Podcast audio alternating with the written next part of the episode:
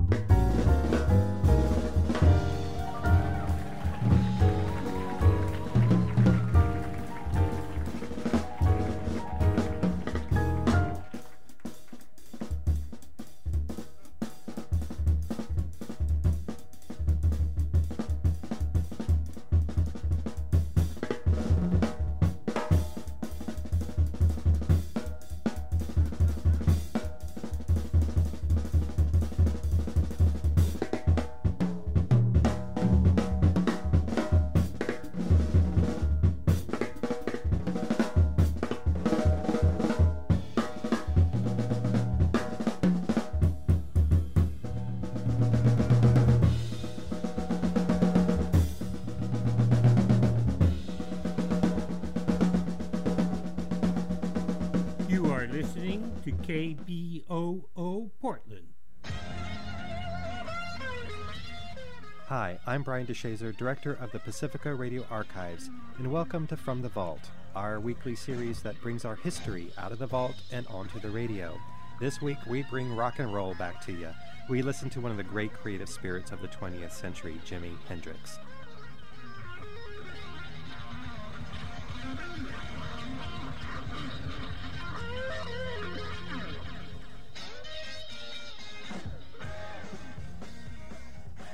In a brief four year period from 1966 to 1970, he would stun crowds with both his virtuosity and with the never before heard sounds he could get out of the electric guitar.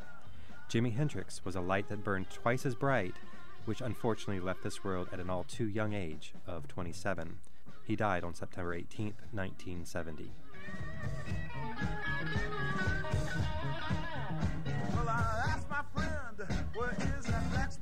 From? He coughed and changed the subject and said, think it might snow some. So I left him sipping his tea, and I jumped in my chair and run off to see just why and who could it be this time.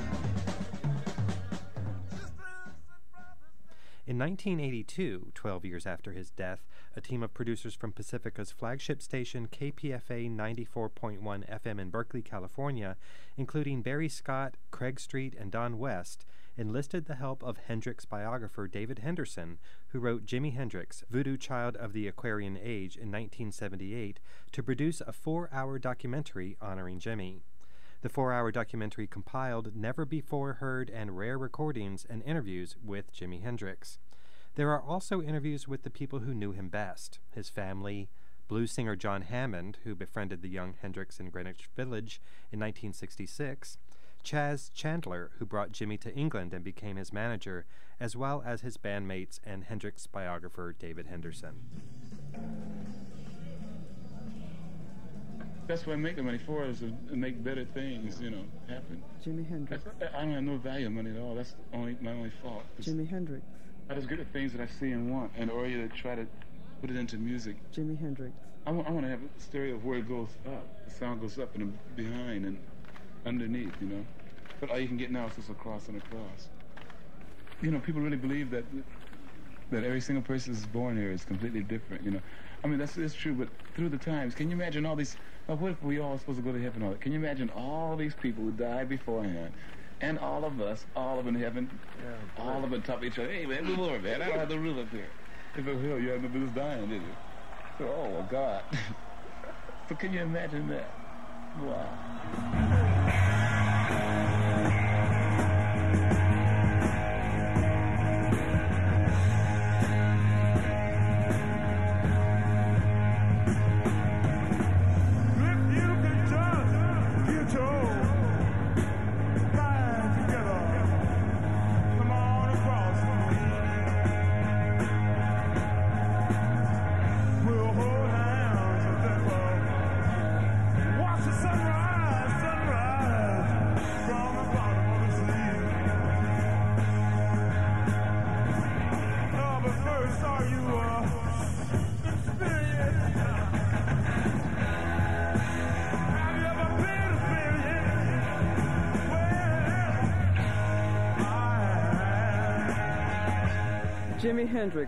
Changed the course of rock music with a grace and intensity that remains unparalleled. In his short career, he completely redefined the electric guitar. Jimi was also a typical and at the same time tragic example of the constant struggle that exists between an artist's personal life and that shared by his public and his management. I'm Don West. I'm Craig Street. And I'm Barry Scott. Join us now for a close look at the life and music of Jimi Hendrix. Can you remember some things really far back when you when you when yeah, you I can remember when the nurse put the dice. I remember when Can you really? Yeah, when the nurse. I, I don't know what I was there for, but I remember when I used to wear diapers. And then uh, she was like talking to me. She took me out of the, uh, this crib or something like that. And then she held me up to the window. This was in Seattle. Mm. And she was showing me um, something up, up against the sky. And it was fireworks and all that. It must have been the Fourth of July, you know. Cause and I remember and I remember her putting the diaper on me and almost sticking it, you know. I was, I was asleep, you know. And then she put like that. I, I remember I didn't feel so good, you know. I must have, I must have been in the hospital sick about something. Can you remember any others? Well, I was small enough to fit in the clothes basket. I remember when I was small enough to fit in the clothes basket. You know the straw clothes baskets they have in America. Yeah, yeah. You put all the dirty clothes in, and there's there's only about like that. Does, they call them hampers or something. Yeah, hampers. Yeah. I remember my cousin and I was in there playing around. Oh, yeah. About that must have been when I was about three or something like that. And like sometimes when you're sitting around, then you start remembering some of the things that happened beforehand. Those are the first two that comes to my mind. And some dreams that I had when I was real little, you know. Like my mother was being carried away on this camel. And it was a big uh, caravan. And she's saying, well, I'm to see you now. And she's going under these trees. You can see the shade, you know, the leaf patterns across her face. But she's going under this, you know, like that. And the sun, you know how the sun shines through a tree. And if you go under the shadows of the tree, the shadows go across your face. Well, these were in green and yellow shadows. Like, she's saying, well, uh, I won't be seeing you too much anymore, you know, so I'll see. And then about two years after that, she died, you know. And I said, yeah, but where you going though, like that? You know, I remember that. I always will remember that. There's some dreams you never forget.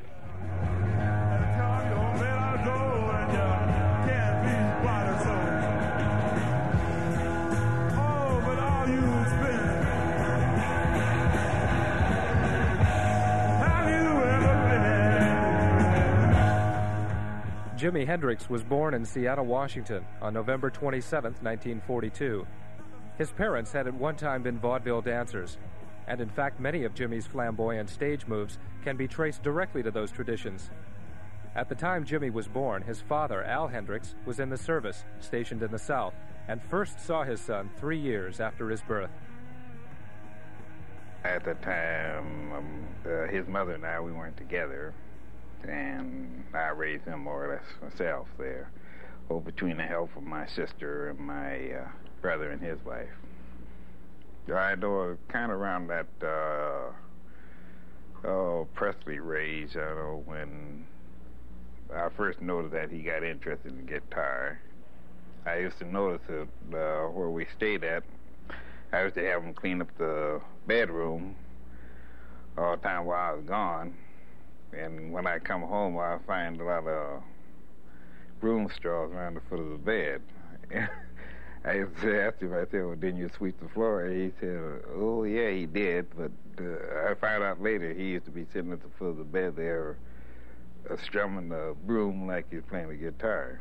And that's where all the broom straws come from. Well, I found an old ukulele that, uh, oh, out on one of my jobs, didn't have all the strings, so he got strings for it. He used to plunk away on that. He got good. Of course, only so far you go with the ukulele. But uh, then there was a friend of mine. Uh, oh, he had this uh, acoustic guitar. He wanted to sell for five dollars. So Jimmy told me about it, and I thought, okay, I gave him the money. He strummed away on that. And he used to be working away on that all the time. Any spare time he had, he used to be playing the guitar. So after he got good on that, I went and got him electric guitar. And, uh, well, he played with various groups. Oh, oh, local groups around teenage dances and parties and what have you, things like that, or just little gigs on their own. Oh, that's the way it went with him. I mean, just he'd always be strumming on him. At 17, Jimmy joined the Army Airborne. He was based at Fort Campbell, Kentucky for his brief career as a paratrooper. I was in the Army for about 13 months, you know, because I got tired of that. It was very boring. And so I pretended that I hurt my back, and I really did break my ankle, so I got out like that, you know. So I started playing around all over the South. You know, we had a band in Nashville, Tennessee, and uh, I got tired of playing in that because, you know, we, they don't want to move anywhere. They just want to stay there. So I started traveling around. I went to New York and won first place in the uh, Apollo Amateur Contest, $25. so I stayed up there, starved up there for about two or three weeks, and then I got Isley Brothers asked, you know, the Isley Brothers, yeah. with the Twist and Shout, asked if I like to, um, you know, play with them, so I played with them for a while. And I got very bored, you know, because you get very tired of playing behind other people all the time. So then I quit them in Nashville somewhere. And uh, went with this guy who was on a tour with B.B. King, Jackie Wilson, and Sam Cooke, you know, and all these people, Chuck Jackson. So I played, uh, I was playing guitar behind a lot of the acts on the tour. And uh, then I got stranded in Kansas City because I missed the bus, you know. So I was in Kansas City, Missouri, and didn't have any money. And so, you know, this group came up and brought me back to Atlanta, Georgia, where I met Little Richard and I started playing with him for a while, about five or six months. And I got tired with that, you know, I played some shows with Ike and Tina Turner. Then I went back to New York and played with uh, King Curtis and Joey Dee You know, I was playing, but all the time I was playing behind these different groups. And and I played with this little rhythm blues group named uh, Curtis Knight the Squires. And I made a few records, you know, arranged a few songs for him. It was during the early 1960s that Jimmy made some of his first studio recordings. One now believed lost with Steve Cropper in Nashville, and this single recorded in Los Angeles with Rosalie Brooks called My Diary.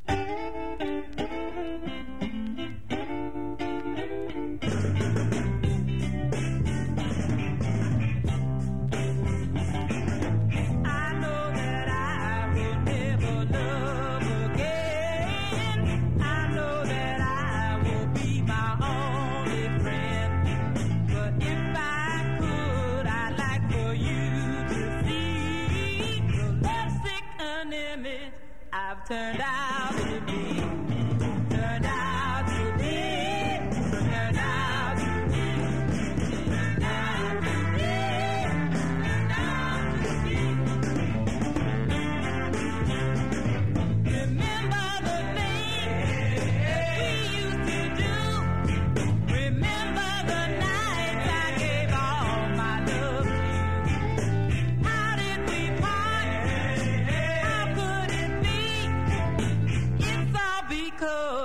Found my diary.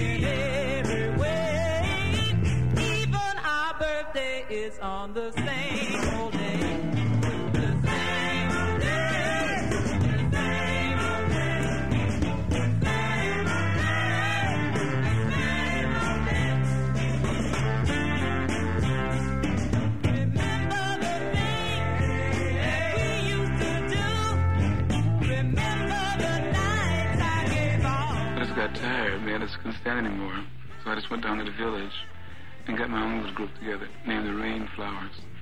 And then we he had two names, the Rainflower and the Blue Flame. Any one of those names was all right. Shortly after Jimmy arrived in New York, blues singer John Hammond came across him playing in a small Greenwich Village club. This was summer of 1966. I had just returned from Japan, and I was in New York getting a job together at uh, the Gaslight, which was on MacDougal Street. Got the gig together and was playing downstairs. And one night, a friend stopped into the club after my show and said that there was a guy down the street playing uh, all these songs off an album of mine that I really had to go and see. I came down to uh, the Cafe Wha, which was a joint also on MacDougal Street, about a half block down from the Gaslight. I sat through about three songs until the show was over. And then uh, was introduced to him by my friend Ben Affelbaum. And he says, "Oh, hey man, I know you. I've got your record." He called himself Jimmy James at the time, and we became friends instantly. It seemed. And I was very impressed with him and suggested that we put a band together and get a gig at a club right nearby, which was the Cafe Au Go Go, which was on Bleecker Street and was probably the most happening blues and jazz club, I guess, in the village. Everyone from the Beatles to the Rolling Stones to Bob Dylan to just about who's who was in to hear us play.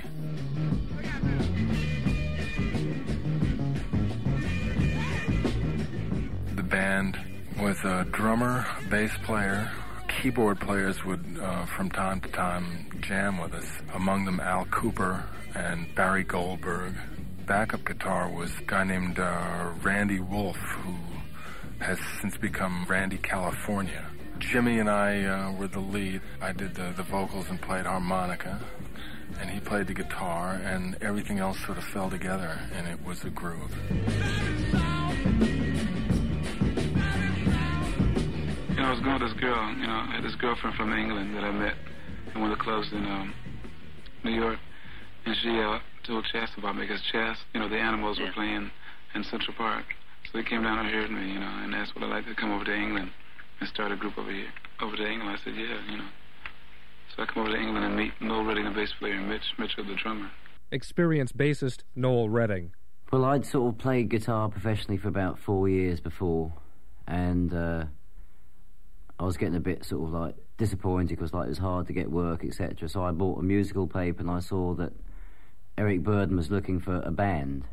So I went up to London, went to an agent, I found out the place, and I went round there, played guitar. Meantime, Chas Chandler walks up to me and says, "Can you play bass?" I said no. So he said, "Can you try?" I said yes. So I played bass.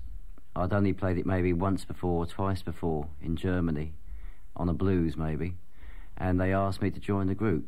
I was surprised to get this call from London, England, and I didn't know who that'd be coming from. And here, Jimmy, he said to me, he said, "Well, Dad," he said, "I think I'm on my way to big time." He says, uh, "I'm over here in England now, and they're building up a group around me, and he said I'm naming it the Jimi Hendrix Experience."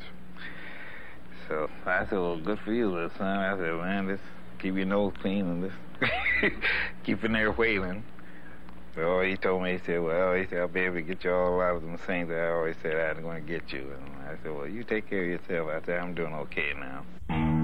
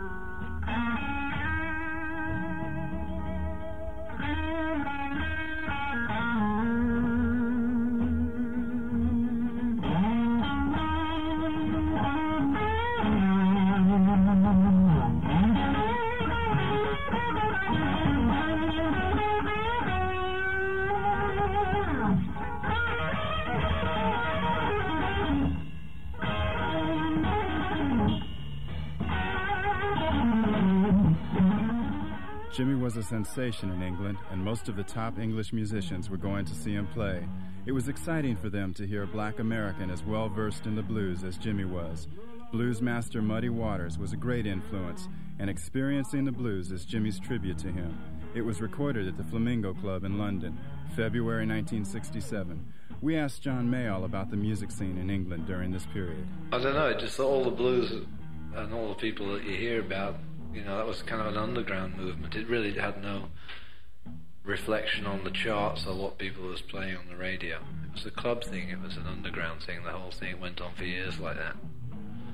It was only when Cream, um, you know, became international that, that people started to, you know, check it out. The album you got, Jimi Hendrix Experience, that's what he was playing.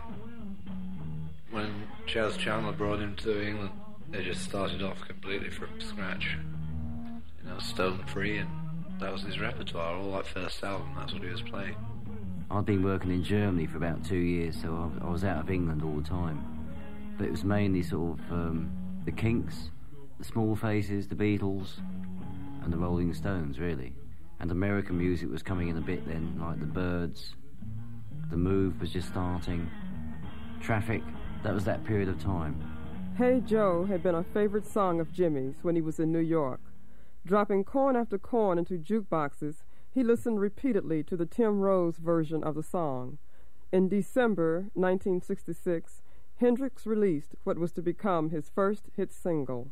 The DJs in the U.S. wouldn't play uh, "Hey Joe" because of uh, it said I'm going to shoot my old lady, and uh, just, I mean, that's true. And this this is what he explained to me.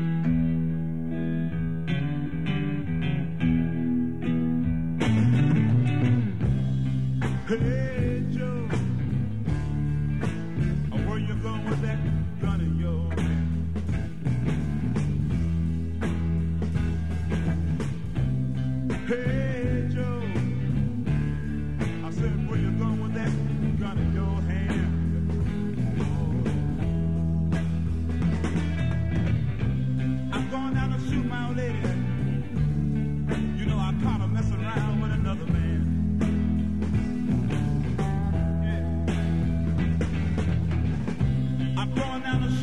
shoot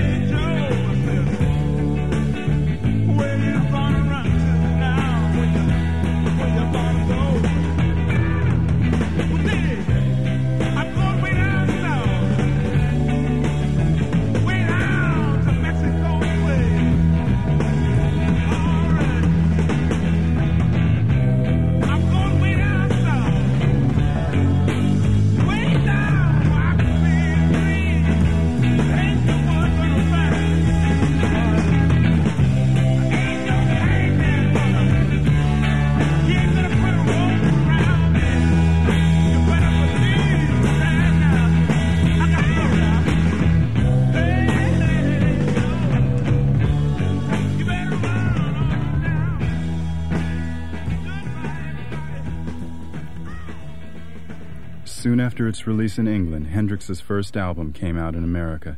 Even at this early point in his musical development, Jimmy was pushing electronic and recording studio technology to their limits in order to produce the sounds that he heard.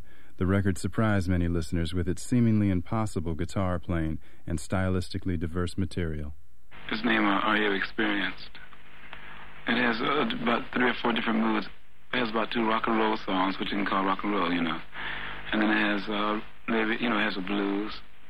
And it has a few freak out tunes.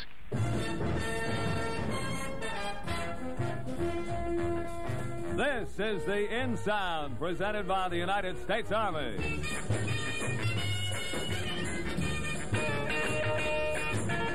A happy how do you do to you. This is the In Sound. I'm Harry Harrison, and welcome to our show. Every day, we let you, the listener, pick the record that we put into the In Sound spotlight. Today, one of those great Army recruiters in the Chicago area that's going to make the pick. Oh, my old hometown of Chicago. Hiya, Chicago. Sergeant Dan Fentley is on the line. Sarge, how you doing? How are you? Fine, and you? Very good. Sarge, the kids in the Chicago area are big record fans, I know. Now, what's one of those numbers moving up the charts there? Well, uh, right now, the Purple Haze, That's the big one by. Jimi Hendrix experience. Right, and that's our featured record today, Sarge, and thank you for giving it to us. You're welcome, Harry. It's called Purple Haze by the Jimi Hendrix Experience.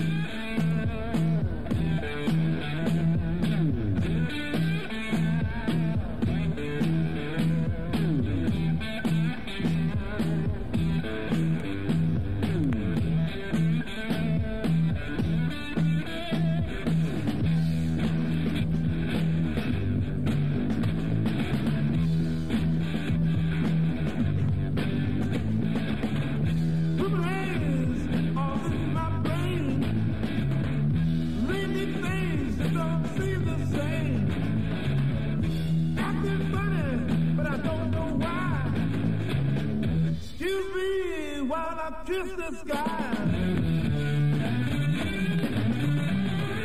Purple haze all around. Don't know if I'm coming up or down.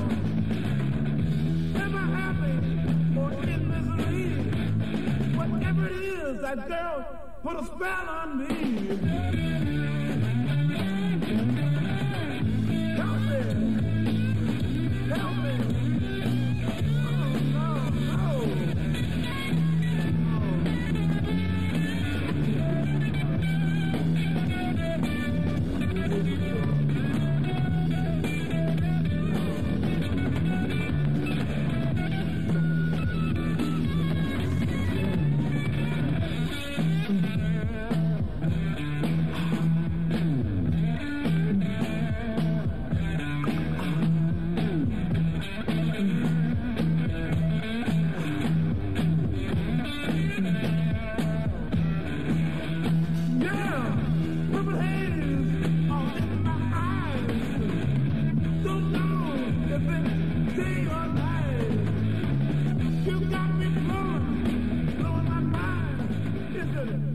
Is the Jimi Hendrix Experience and Purple Haze.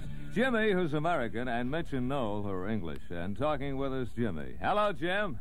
Hi. Jimmy, tell me, how is it an American makes it big first in England? Well, like I was playing behind different top 40 R&B groups here in the States, you know, for about, off and on for about four or five or six years. Just got tired and went to the village and had my own group together, you know. Uh-huh. And so uh, Chas Chandler comes through and asks would I like to come to England. You know, he's seen us down the village and asked would I like to come to England. So I went over there and uh, Mitch Mitchell, the drummer, you know, Noel Redding, the bass player, and I, we got together and performed our group.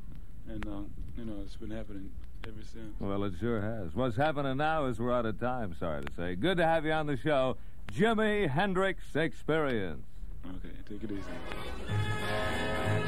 The In Sound was presented by the United States Army. And this is Harry Harrison reminding you that whatever career you want to follow, you can get a great start in the Army. Your future, your decision. Choose Army. The In Sound was a regular feature produced by the U.S. Army.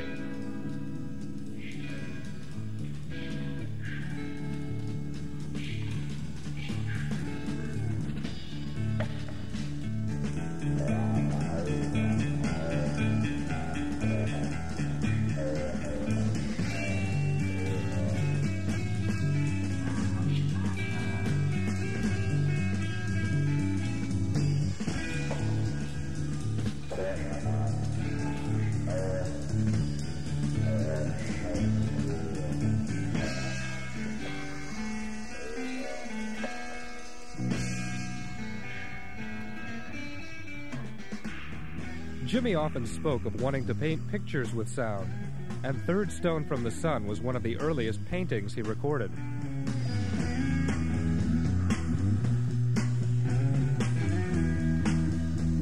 It's completely imaginable, you know. It's just about these cats coming down and taking over You know, the Third Stone from the Sun, it, it lasts about seven minutes, and it's uh, instrumental on um, these guys coming from another planet, and uh, they uh, observe Earth, you know, for a while and they think that the smartest animal on the whole Earth is uh, chickens, you know, hens, and so uh, they just, you know, there's nothing else here to offer. They don't like the people so much, so they just blow it up at the end, you know. So you have all these different sounds. So all of them made from this nothing but a guitar, you know, bass and drums, and then uh, slowed down voices.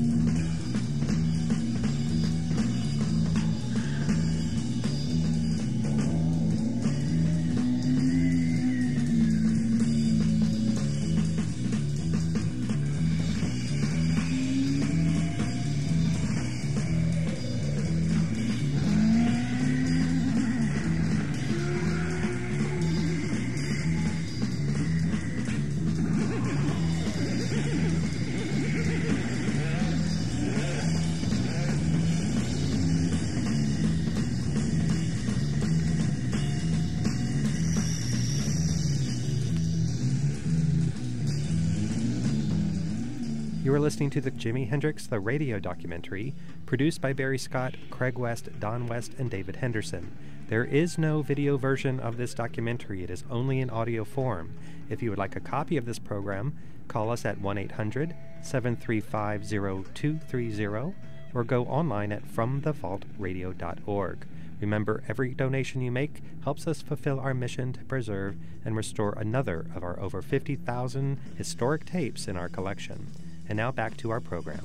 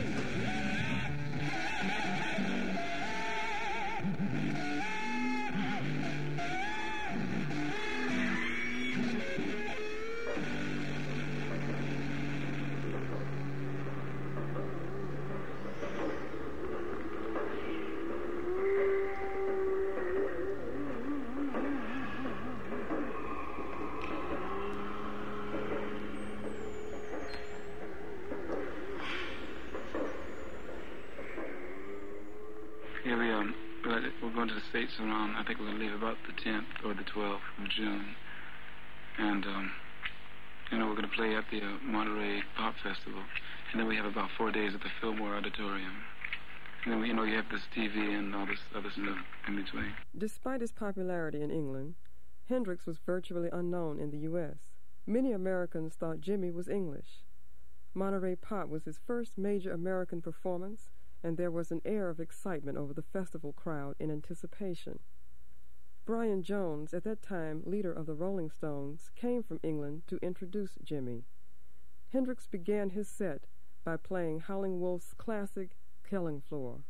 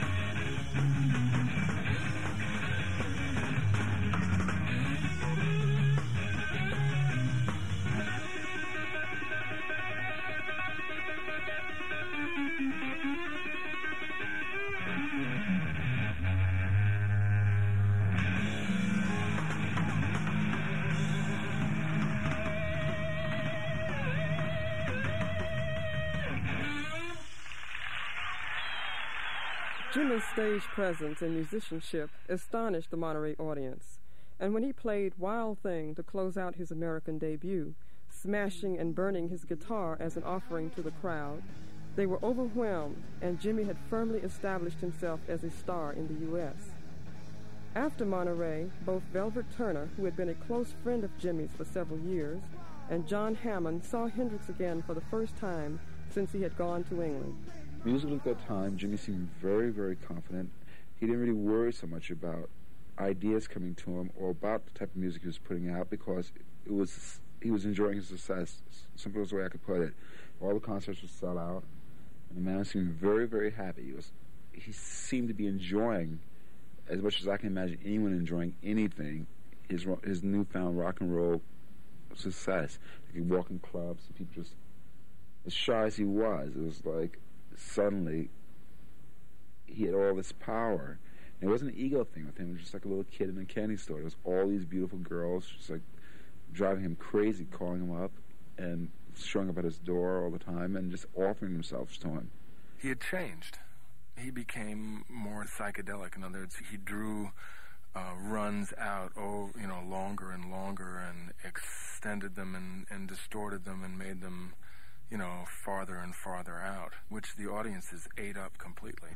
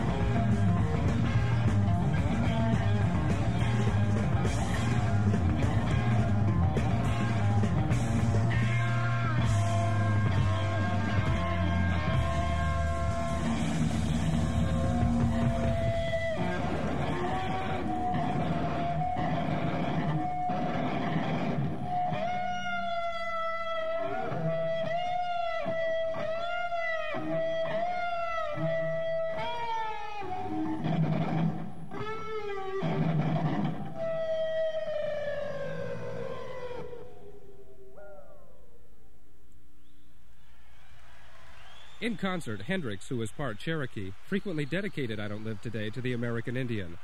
Author, poet, and Hendrix biographer David Henderson. I think if you listen to I Don't Live Today, uh, with the, you know, the Indian beat, quote unquote, but also I think that that's one of the most incredible protest songs ever written about the soul of the Indian. By now, Jimi was touring constantly, and a lot of money was being generated, but contract details were foggy, and Noel Redding felt that the problems that were to appear later in Hendrix's life began here. I didn't see my contract until 1977, as it disappeared for that length of time.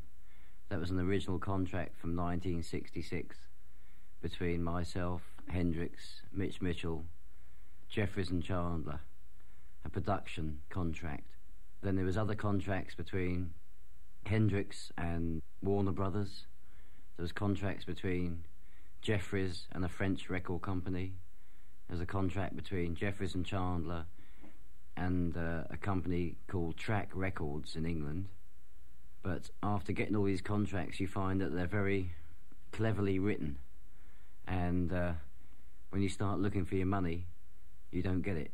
There's a clause in the first contract that uh, stated that the producers could pay any one member of the group, and uh, that would suffice. So they could just pay me, and I wouldn't have to tell Hendrix or Mitchell, or they could pay Mitchell, and he wouldn't have to tell Hendrix or me, and that would be part of the contract. I was only 20 years old, right? So um, someone said, sign a contract, you'll get £15 a week, you sign it. You didn't know in those days that uh, you might be signing the wrong thing. I never sort of really thought about it because, like, I trusted everyone involved, so they said papers to be signed, and we all signed them. And that was it, really. However, by the end of 1967, Jimi was not yet entangled in the business or personal problems that were to plague him shortly.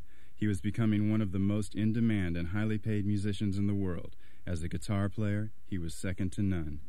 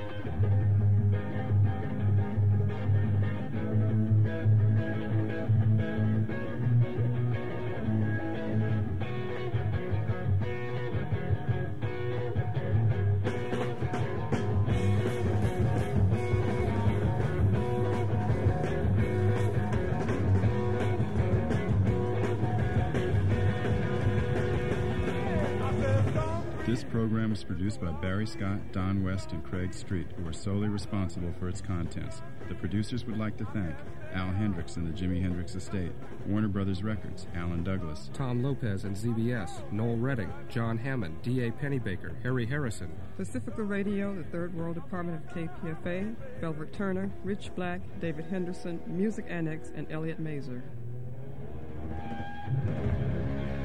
Charles Otis is uh, a drummer from New Orleans, Louisiana. Jimi was broke. He had been stranded in New York, and Charles loaned him about 10 bucks one day. The next year, I put a, a, a band together with Charles Otis on the drums and uh, a bass player.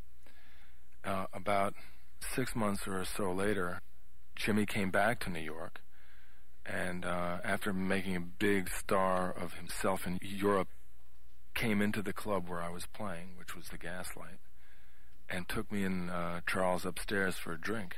And he pulled out a roll of thousand dollar bills. I mean, thousand dollar bills.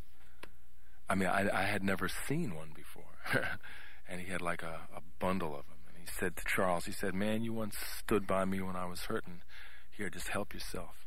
And Charles, Charles paled. he looked at the the roll of money. He said, "Man, put that away." Straight ahead.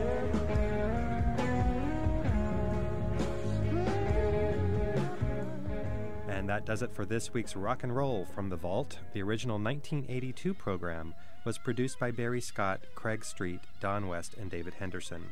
Special thanks to Al Hendrix and the Jimi Hendrix Estate, Alan Douglas, Warner Brothers Records, Tom Lopez and ZBS, the Pacifica Foundation, the Music Annex, Elliot Mazer and Stevie Wonder, John Lee Hooker, Ornette Coleman, John McLaughlin, and Rahsaan Roland Kirk.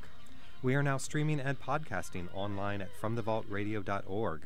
Thanks to all the Pacifica listeners who joined our campus campaign and have sponsored over 1,900 school libraries with the From the Vault series.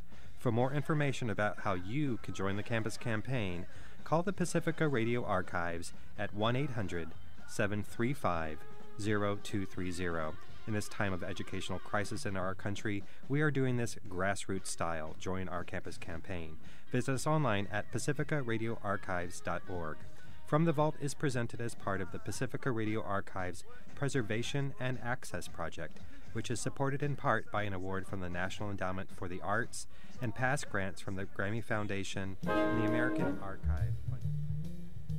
You're listening to KBOO Portland on 90.7 FM, K282BH Philomath on 104.3 FM, and K220HR Hood River on 91.9 FM.